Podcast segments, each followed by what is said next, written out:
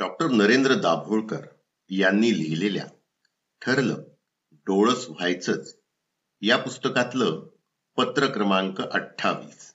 शीर्षक आहे मुहूर्ताचं बांडगुळ. वाचन केलंय विकास बलवंत शुक्ल. प्रिय तरुण मित्र मैत्रिणींनो अतिशय सुस्थितीत असलेल्या माझ्या एका मित्राच्या मुलाच्या लग्नाला गेलो होतो. मंगल कार्यालय सर्व दृष्टीने अडचणीचं. गावापासून दूर. वाहन मिळवण्यासाठी अवघड. पाण्याची टंचाई सगळीच व्यवस्था अपुरी. एखाद्या आलिशान मंगल कार्यालयात विवाह सोहळा करण्याची ऐपत आणि इच्छा असलेल्या मित्राने हे असं कसं केलं? हा प्रश्न मी त्याला केला. तो म्हणाला अरे काय करणार? हा या सीझनचा शेवटचा मुहूर्त होता. तो चुकला की लग्न आणखी सहा महिने रखडलं असतं. लग्न काहीसं अचानक ठरलं आणि मुहूर्त तर साधायला हवा. सगळी चांगली मंगल कार्यालय तोपर्यंत केव्हाच बुक झालेली. शेवटी हेच एकुलत एक उरलं होतं. नाईलाजच झाला. काय करणार? माझ्या लेखी याचं उत्तर सोपं होतं. आपल्याला हवं असलेलं मंगल कार्यालय आपल्या सोयीच्या दिवशी निवडायचं आणि मुहूर्ताचा मुद्दा काढूनच टाकायचा. माझ्या मित्राला मात्र माझा हा सुखकारक ठरणारा बुद्धिवादी विचार मी काही पटवून देऊ शकलो नाही. त्याच्या लेखी मुहूर्तावर लग्न होणं हे त्याच्या मुलाच्या सुखी संसारासाठी अत्यंत आवश्यक होतं. मग मी थोडासा आणखी विचार केला. तो विचार पुढे नेण्यासाठी मला सांगलीचे ऍडव्होकेट दत्ताजीराव माने भेटले. मराठा समाज सांगली या संस्थेचं सांस्कृतिक भवन आहे. ते लग्न कार्यासाठी उपलब्ध करून दिलं जातं. साठी ओलांडलेले दत्ताजीराव विचाराने बंडखोर आहेत. त्यांनी सांस्कृतिक भवनावर ठळक बोर्डच लावलाय.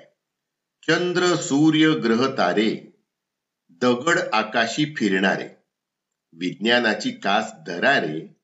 मुहूर्त शोधता कसला रे आणि मुहूर्ताशिवाय लग्न करू इच्छिणाऱ्या जोडप्यांना प्रत्येक दिवसाच्या वापरासाठी एकूण भाड्यात घसघशीत पंचवीस टक्के सवलत जाहीर केली.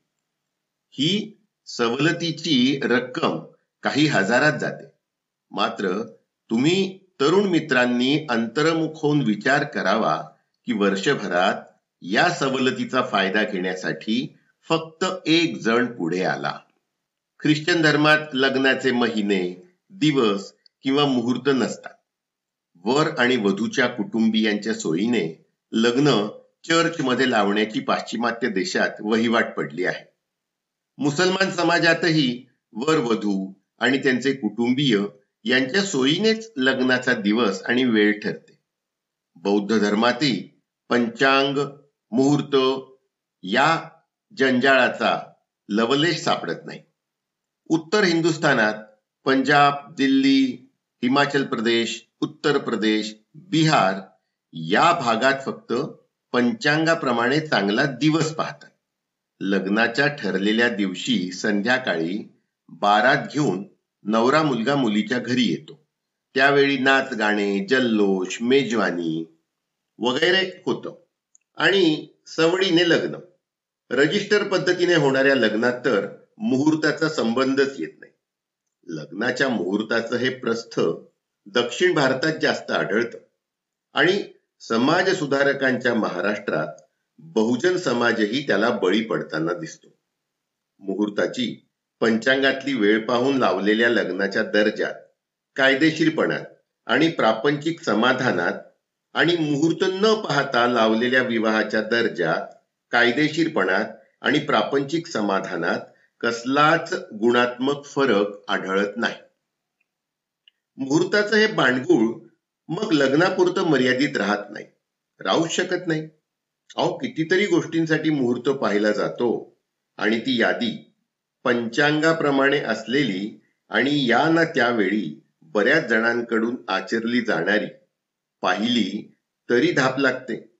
नवीन वास्तूचा गृहप्रवेश वास्तुशांती मौंजी बंधन पीक लागणी व्यापारी वही खरेदी बॉयलर प्रदीपन साखरपुडा विवाह बोलणी वाहन खरेदी वाहन वापर प्रारंभ व्यवसाय प्रारंभ प्रवास सुरुवात दाराची चौकट बसवणे देवता स्थापणे विहीर खणणे लग्नाचा मांडव घालणे नवरा नवरीला हळद लावणे जावळ काढणे प्रथम नांगर धरणे पिकाची लागवड जनावराची खरेदी घाणा झुंपणे विद्यारंभ करणे नवे वस्त्र परिधान करणे गर्भदान बाळंतिणीने देवाला जाणे मुलाचे कान टोचणे त्यास पहिल्यांदा पाळण्यात घालणे सोने खरेदी वैद्यकीय किंवा वकिली सल्ला घेणे घर अथवा दुकान यांची जागा बदलणे या साऱ्यांसाठी पंचांगात मुहूर्त सांगितलेले असतात. लग्न वास्तुशांती मुंज असे ठराविक प्रसंग सोडता बाकीच्या कार्यासाठी मुहूर्त सांगताना विविध नक्षत्रे घटिका प्रहर तिथी पक्ष वगैरेंची सांगड घालून मुहूर्त सांगण्याचा प्रघात आहे आणि प्रत्येक कार्यासाठी मुहूर्त ठरवण्याची पद्धतही वेगळी आहे. यामुळे अगदी उच्च पदवीधर असलेली व्यक्ती सुद्धा पंचांग पाहून मुहूर्त ठरवताना गोंधळात पडेल. शेवटी त्यालाही कथित अभ्यास केलेल्या भटजीच्या मागत जावं लागतं. हे सर्व या थराला गेला आहे की मुलाचा अथवा जनावराचा जन्म पंचांगात त्यासाठी निषिद्ध ठरवलेल्या नक्षत्रावर झाला असेल तर त्याचा आत्मा तडक स्वर्गात जाण्यासाठी शांती स्वरूपाचे कोणते विधी करायचे हेही पंचांग करते सांगतात.